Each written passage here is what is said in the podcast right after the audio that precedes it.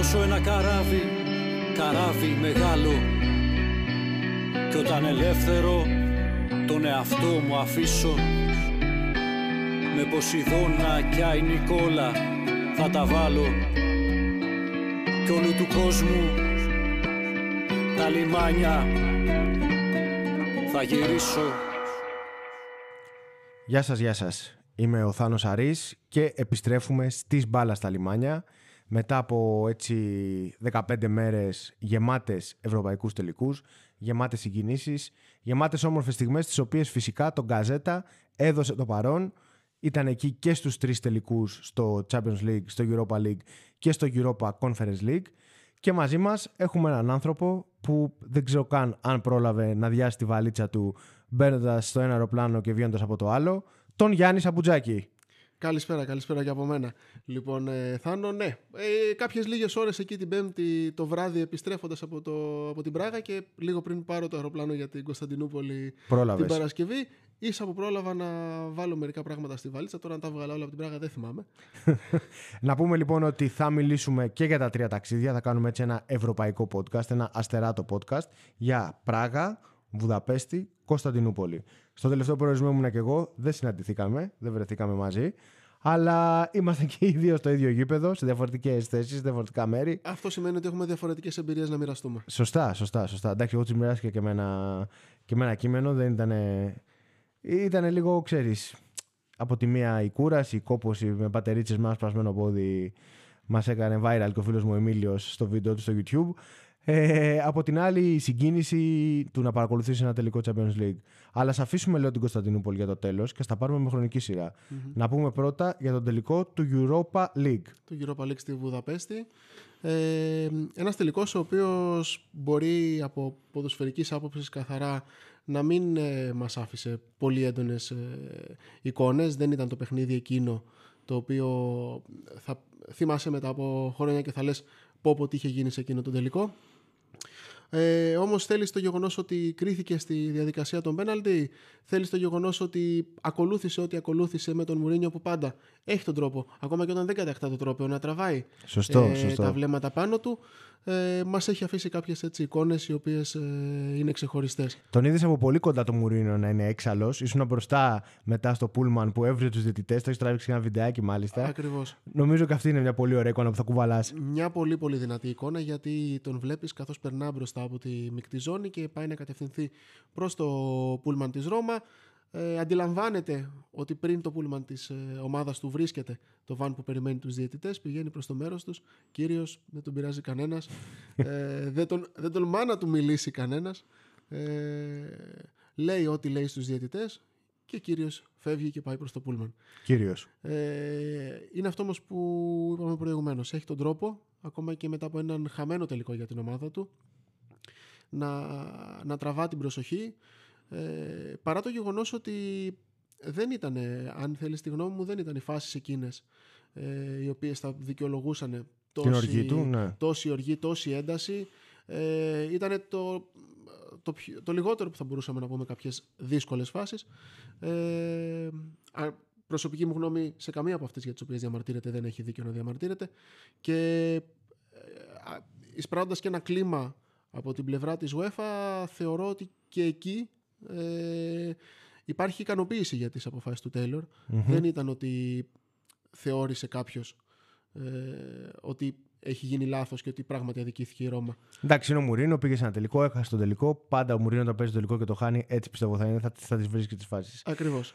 Από ατμόσφαιρα πώς ήταν τα πράγματα, Ισπανία από τη μία, Ιταλία από την άλλη.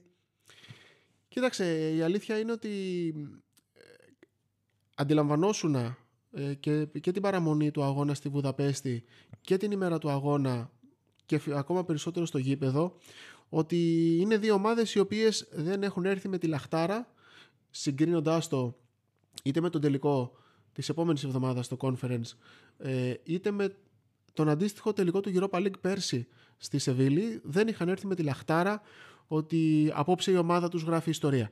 Και είναι Ναι. λογικό αν θέλεις γιατί δεν γράφεις ιστορία όταν τα 6 Europa League γίνονται 7, δεν γράφεις ιστορία όταν έχεις κατακτήσει ένα ευρωπαϊκό τρόπαιο μία χρονιά πίσω, έστω και αν αυτό είναι το Conference League που κατέκτησε η Ρώμα κόντρα στην Feyenoord πέρσι στα Τύρανα.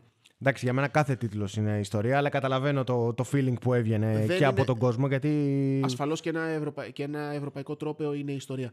Δεν ήταν όμως αυτό που αισθανόσουν ότι ε, βγάζανε οι οπαδοί της West Ham ή οι οπαδοί της Φιωρεντίνα Ναι. ότι αυτή εδώ είναι η ευκαιρία μας. Έχουμε έρθει μετά από πόσα χρόνια σε έναν τελικό και πρέπει να, το, να την αξιοποιήσουμε. Πρέπει να αρπάξουμε αυτή την ευκαιρία από τα μαλλιά, να γυρίσουμε πίσω στο σπίτι με το τρόπαιο.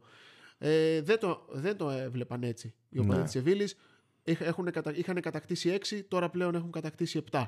Ε, αντίστοιχα και η Ρώμα, μια τόσο μεγάλη ομάδα, είχε πάρει ένα ευρωπαϊκό τρόπαιο πέρσι και σίγουρα αυτό έκοβε κάτι από την ατμόσφαιρα ε, συγκρίνοντας το ακόμα και αν αφήσουμε το conference στην άκρη που ήρθε μια εβδομάδα μετά αν θέλεις συγκρίνοντας το με αυτό που είχα συναντήσει ε, ένα, ένα χρόνο πριν στην ε, Σεβίλη, στο Σάνσος Πιθουάν όταν ε, η ατμόσφαιρα που είχαν δημιουργήσει οι Γερμανοί της Άιντραχτ ήταν κάτι μοναδικό. Ήταν κάτι το οποίο σε όσους τελικούς έχω δει δεν το θυμάμαι ξανά. Εντάξει, είναι μοναδική και ο παδί της Άιντραχτ από μόνοι τους. Ασφαλώς. Αλλά εκεί έβγαζαν αυτή τη λαχτάρα, έβγαζαν αυτή την ένταση και είχαν δημιουργήσει μια πραγματικά απίστευτη ατμόσφαιρα. Ε, μια ιστορία που θα θυμάσαι από αυτό το τελικό για πάντα, από αυτό το ταξίδι. Υπάρχει κάτι έτσι που να έγινε, που να σου μείνε, ή ήταν. Νομίζω ότι η αντίδραση του Μουρίνιο στο Η αντίδραση τέλος του Μουρίνιο. είναι η εικόνα που κρατάς μπαίνοντας στο αεροπλάνο να γυρίσεις στην Αθήνα μετά από αυτό. Και το του τελικό. συνέβη μπροστά σου, έτσι. Αυτό είναι φοβερό. Ναι, εντάξει. ακριβώς, Είναι ακριβώς. φοβερό. Ε, ναι, ο Γιάννης έχει πάει σε πάρα πολλούς τελικούς. Έχει πάει γενικώς σε πάρα πολύ στο εξωτερικό. Όσοι θυμάστε, τον είχαμε μαζί μας και στο Μουντιάλ φέτος στο Κατάρ. Ε, Οκ, οπότε αφήνουμε λίγο γιατί σε άκουσα είπες δύο φορές για την Πράγα. Οπότε φαντάζομαι ότι στην Πράγα, στο τελικό του Conference, παρότι είναι υποδέστερη διοργάνωση, είχε πιο καλό feeling και πιο καλό vibe. Είχε πιο καλό feeling και μάλιστα θα σου κάνω και μια ακόμα σύγκριση πριν κλείσουμε το κεφάλαιο της Βουδαπέστης ε, με τον περσινό τελικό του Champions League ε, όπου και πάλι αισθανόσουν αυτό που βγάζανε η, ο, αυτό που έβγαζε ο κόσμος της Σεβίλης φέτος στη Βουδαπέστη το έβγαζε και ο κόσμος της Ρεάλ πέρσι στο Παρίσι. Ε, όταν κάτι γίνεται και ξαναγίνεται σταδιακά όσο και να είναι ιστορικό και φυσικά όλα αυτά τα Champions League της Real είναι ιστορία. Όμως δεν είναι το ίδιο πράγμα να φτάνεις κάπου για πρώτη φορά και να κυνηγάς αυτή τη μία και μοναδική στιγμή που σου παρουσιάζεται και που δεν ξέρεις αν θα την έχεις όχι του χρόνου αλλά μέσα στις επόμενες Σωστό, δεκαετίες. σωστό, σωστό, σωστό. Πράγα. Στην Πράγα ήταν ε, ίσως, Άγγλοι. ίσως η πιο ωραία ατμόσφαιρα ε, που συνάντησα αυτές τις μέρες στους τρεις τελικούς. Ε, και το λέω αυτό διότι, ναι, όλες τις προηγούμενες μέρες διαβάζαμε για τους Άγγλους, για το πόσο ε, πολλοί θα είναι, για το ότι πέραν των εισιτήριων που είχαν στα χέρια τους ήταν και 20-25 χιλιάδες παραπάνω χωρίς εισιτήρια στην ε, πρωτεύουσα της Τσεχίας. Περιμέναμε κάτι το εντυπωσιακό, περιμέναμε μια West Ham η οποία ερχόταν πράγματι για να πετύχει κάτι ε, που είχε πάρα πολλά χρόνια. Είχε από το 1980 να πανηγυρίσει ένα οποιοδήποτε τρόπαιο. Ασφαλώς και ένας ευρωπαϊκός τελικός ήταν κάτι πάρα πάρα πολύ σπουδαίο. Ε, όμως αυτό που δεν περιμέναμε ήταν ε, η παρουσία των οπαδών της Φιωρεντίνα εκεί που πραγματικά ε, εγώ εξεπλάγινε θετικά ήταν πάρα πάρα πολύ όμορφη η εικόνα τους ήταν πάρα πολύ ωραίος ο ρυθμός που δίνανε στην εξέδρα ε, σε όλη τη διάρκεια του αγώνα ε, ακόμα και αν το πρωί της ίδιας μέρας μέσα στην πόλη δεν τους έβλεπες παρά να κυκλοφορούν σε παρέες των τριών, τεσσάρων, Ναι. πέντε και περισσότερο ακόμα και οι ίδιοι να βγάζουν φωτογραφία τους φίλους της West Ham.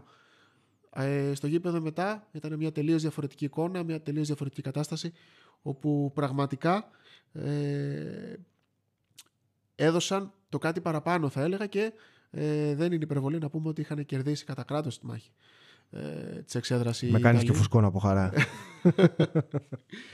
Ε, είχαν κε- κερδίσει κατά κράτος τη μάχη της εκθέση Ιταλίας. Είχαν δημιουργήσει, ε, είχαν δώσει το δικό τους τόνο και το γεγονός ότι στο τέλος η ομάδα τους δεν κατάφερε να κατακτήσει το τρόπιο, ίσω ήταν και λίγο κρίμα για τη δική τους ε, πολύ όμορφη εικόνα.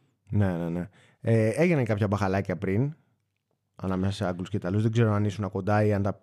Όχι, εγώ προσωπικά μέχρι την ώρα που ξεκίνησα για το γήπεδο κάποια στιγμή αργά το μεσημέρι ε, στα πολύ κεντρικά σημεία που περπάτησα δεν είδα κάτι.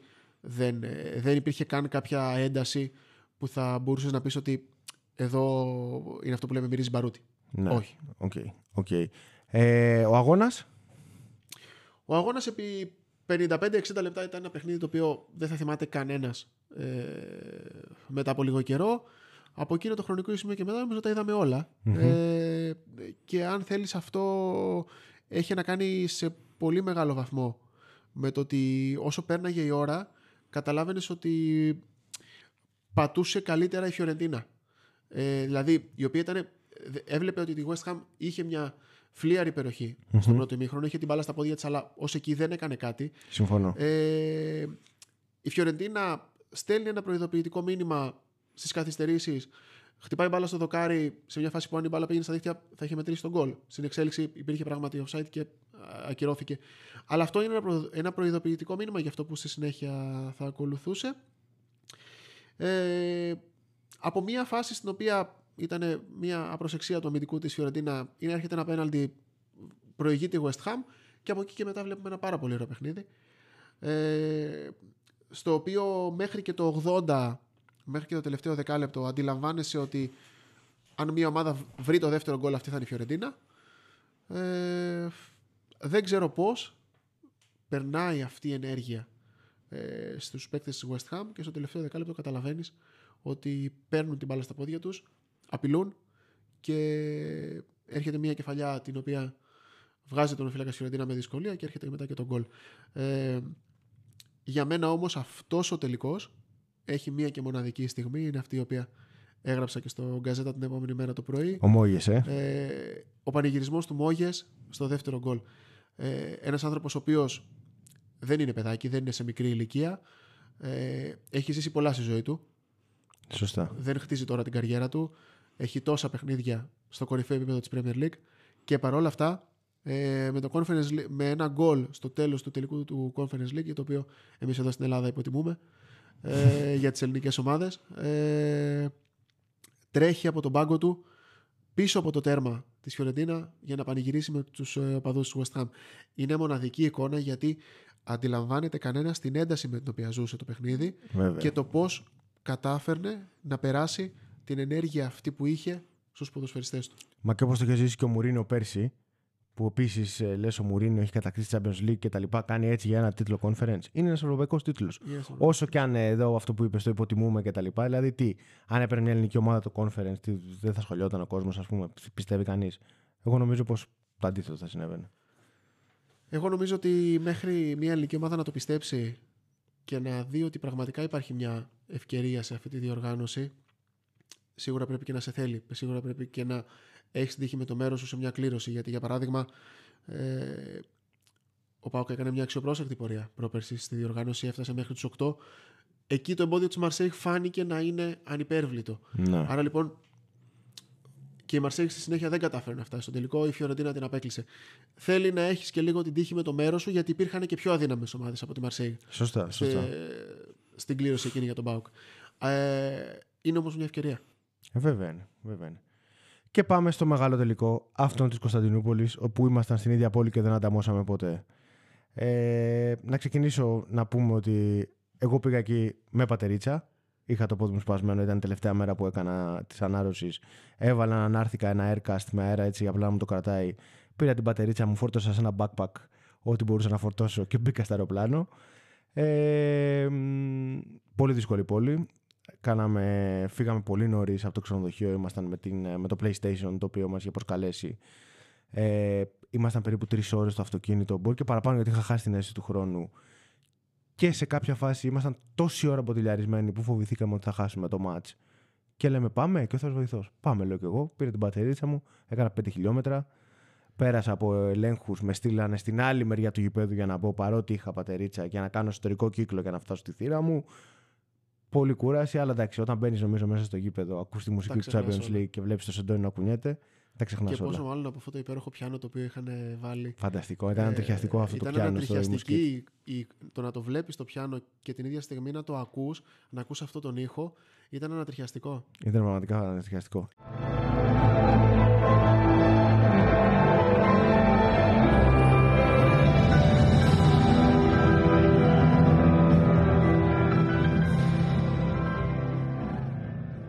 Εσύ, εσύ ήσουν μια μέρα πριν εκεί, ήσουν από την ε, Παρασκευή. Από, ήμουν από την Παρασκευή το μεσημέρι για τις ε, συνεντεύξεις τύπου, ε, για τις ε, τελευταίες προπονήσεις των δύο ομάδων, όλο αυτό το κλίμα που μεταφέραμε μέσω του Γκαζέτα και στον κόσμο.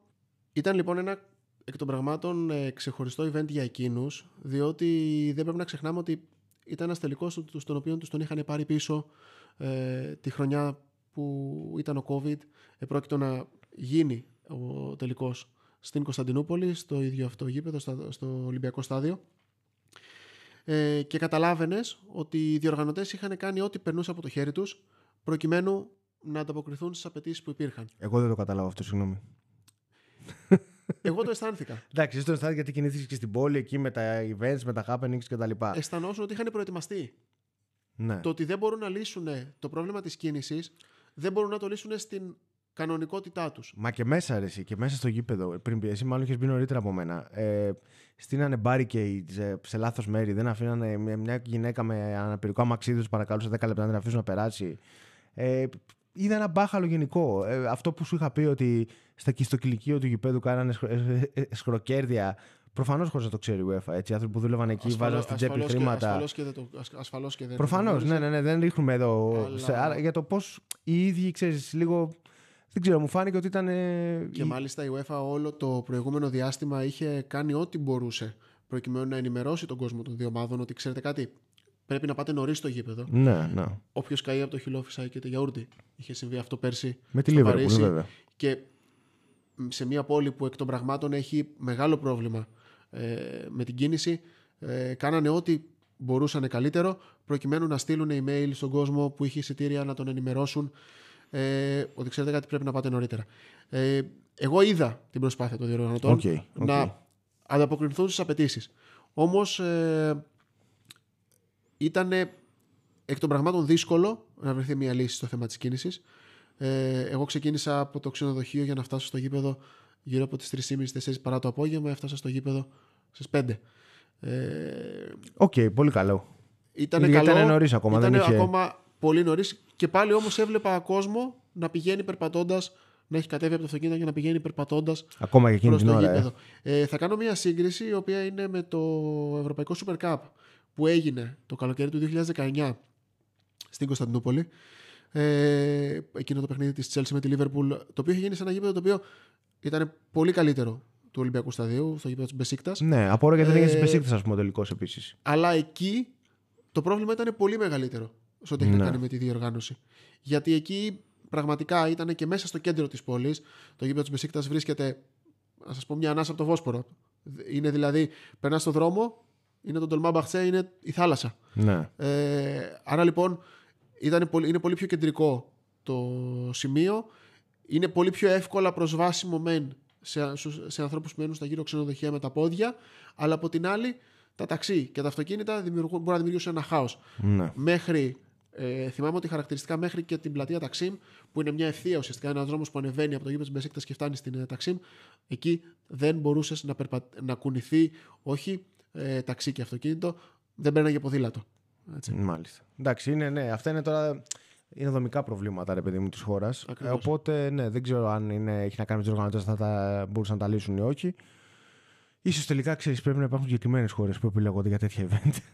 Εντάξει, οι συγκεκριμένες πόλεις. Εντάξει, εγώ δεν θα συμφωνήσω σε αυτό μαζί σου. Πιστεύω ότι όλοι πρέπει να έχουν την ευκαιρία ε, να κάνουν τέτοια παιχνίδια. Και αν θέλεις, ε, είναι και μια πολύ ωραία πρωτοβουλία της UEFA αυτή να δίνει τους τελικούς του conference σε πιο μικρά. Ε, σε πιο μικρές χώρες ή το Super Cup, όπως θα κάνει η Ελλάδα το καλοκαίρι στο, στο γήπεδο Καραϊσκάκη. Ε, γιατί και αυτοί πρέπει να έχουν μια ευκαιρία αυτές οι χώρες. Διότι διαφορετικά θα βλέπαμε όλα τα παιχνίδια να γίνονται στο Ολυμπιακό Στάδιο του Βερολίνου. Το Super Cup, ναι, για το τελικό του Champions League, εγώ λέω ότι ίσως ξέρεις πρέπει να υπάρχει. Δηλαδή, okay, αν γινόταν στο Ολυμπιακό Στάδιο της Αθήνας, για παράδειγμα, δεν θα ήταν το ίδιο. Θα ήταν πιο εύκολο. Τέλος πάντων, εντάξει, απλά, πούμε τώρα σε αυτή. απλά επειδή ε, στα δικά μου τα μάτια δεν είναι ωραίο κάθε χρόνο ο τελικός. Συμφωνώ. Ναι, έχεις δίκιο σε αυτό. Ναι, ναι, ναι. Πάντα στο Νταλούζ, πάντα στο. Στο Παρίσι, στο, στο Μόναχο. Στο, στο, ναι, ναι, ναι, στο Σάντε στο Ολυμπιακό Στάδιο του Βερολίνου και πάμε πάλι από την αρχή. Ναι, ναι. Για πες λοιπόν για το γήπεδο μέσα, εσύ πήγες από νωρίς. Ε, ο κόσμος και... άργησε λίγο να μπει. Ο κόσμος. Εκτός από τα πέταλα. Ο κόσμος έφτασε στην ώρα του. Ε, ο κόσμος που έλειπε και δεν είχαν γεμίσει θέσεις πίσω ε, στην ουδέτερη ζώνη, ναι, το πούμε ναι. έτσι. Ε, ήταν γιατί υπήρχαν κάποιοι, υπήρχαν κάποια events χορηγών στο πίσω μέρος του γηπέδου. Ήταν εκεί και όταν τελείωσαν αυτά τα events, Μπήκαν πήραν τις θέσεις τους στο γήπεδο. Νομίζω ότι με αυτό δεν υπήρχε κάποιο πρόβλημα.